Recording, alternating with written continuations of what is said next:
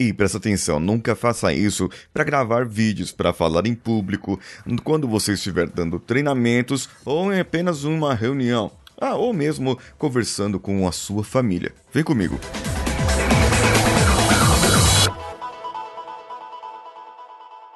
Alô você, eu sou Paulinho Siqueira, esse é o Coachcast Brasil e você pode nos ouvir e assistir por qualquer plataforma de streaming de podcast ou mesmo lá pelo YouTube. Ah, no YouTube é o Coachcast Brasil, nosso canal. Se inscreva, comente, curta, compartilhe o nosso conteúdo. Eu destaquei hoje quatro erros que muita gente comete na comunicação quando está fazendo uma reunião, ou quando está falando em público, ou quando está atendendo um cliente, ou quando vai recepcionar uma pessoa.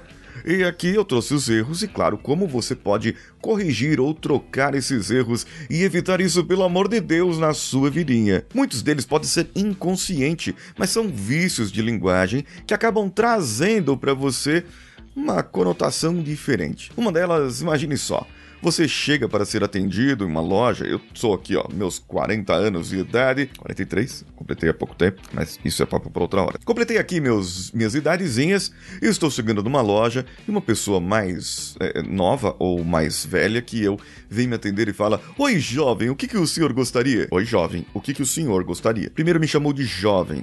Quando fala assim, mocinho, rapaz, mocinha, guri, guria. São adjetivos que conotam para você ser jovem. A intenção é chamar você de uma pessoa jovem, jovial, moderna, mas isso diminui você a sua experiência. E ó, eu tenho uma opinião sobre experiência sobre maturidade. Isso não está ligado à idade, está ligado às experiências que você passou pela sua vida. E tem muita gente de 20 anos, 25 anos que é muito mais maduro que velhinho de 60, 70 anos por aí. Um outro erro que muita gente comete, e talvez você cometa e precisa corrigir isso, é começar a falar de si. Uma pessoa traz uma boa notícia e fala assim: Puxa, eu passei na faculdade. E você fala: Ah, você passou na faculdade, mas eu passei na faculdade também. Eu passei em primeiro lugar na faculdade pública eu passei lá, o filho do meu vizinho, a filha da minha vizinha, e começa a falar de outras pessoas. Você tira o mérito daquilo que a pessoa está falando naquele momento e começa a falar de si. Eu cometo esse erro muitas vezes e começa a contar uma história e vem emenda outra, emenda outra, e de repente quando vê, ninguém está prestando atenção. Isso pode ser um problema e nós precisamos corrigir isso.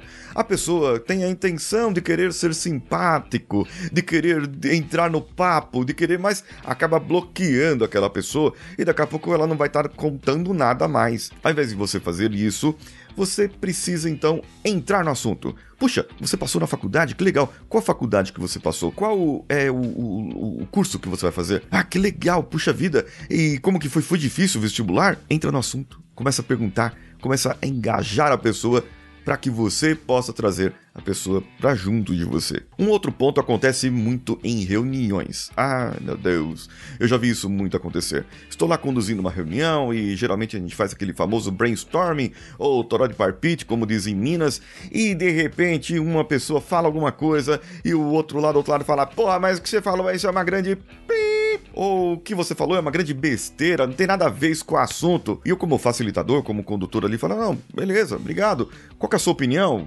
Puxa vida, sua opinião é essa? Que legal, vamos registrar aqui sua opinião. Nenhuma pergunta é burra. Tem pergunta burra? Tem, mas nenhuma pergunta é burra nenhuma opinião é inválida, porque a pessoa começa a bloquear e às vezes uma pessoa mais experiente tenta bloquear os outros. E muitas vezes, essa pessoa mais experiente não é, é porque ela tem experiência, é porque ela tem insegurança e não quer mostrar que o serviço dela está errado, ou que tem algumas falhinhas ali de, de caráter dentro do serviço dela e acaba bloqueando outra pessoa para não demonstrar o erro que a própria comete. O último erro, acredito que você já tenha feito. E tem uma intenção clara. E, e não sei se você já viu isso em cursos, pessoas vendendo cursos, vendendo treinamento, vendendo produto. As pessoas diminuem o produto. Ai, olha, então nós vamos fazer o nosso treinamentinho e nós vamos apenas oito horinhas.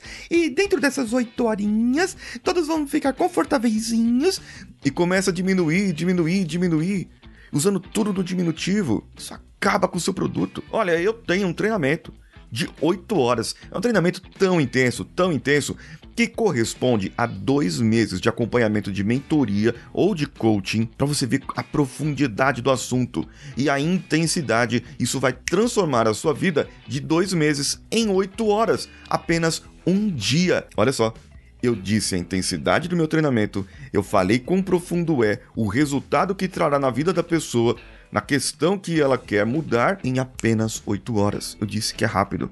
Eu disse que a mudança é para já. E olha que esse treinamento logo logo vai sair do papel e logo logo nós vamos estar dando ele presencialmente. E um outro erro, o último erro é o estar dando, porque isso aqui é um gerúndio e isso aqui pode ser feito para um outro vídeo, não esse agora. Eu gostaria que você comentasse aqui quais outros erros, quais outras gafes, quais outros deslizes as pessoas cometem na comunicação e que você poderia colocar aqui para mim esse comentário ou ir lá no meu Instagram, arroba o Paulinho Siqueira. Eu fiz um Reels lá no meu Instagram, arroba o Paulinho Siqueira, para que você possa comentar lá também e dizer quais outros probleminhas que você vê nas pessoas e que poderia ser diferente. Eu sou Paulinho Siqueira. Um abraço a todos e vamos juntos! Esse podcast foi editado por Nativa Multimídia, dando alma ao seu podcast.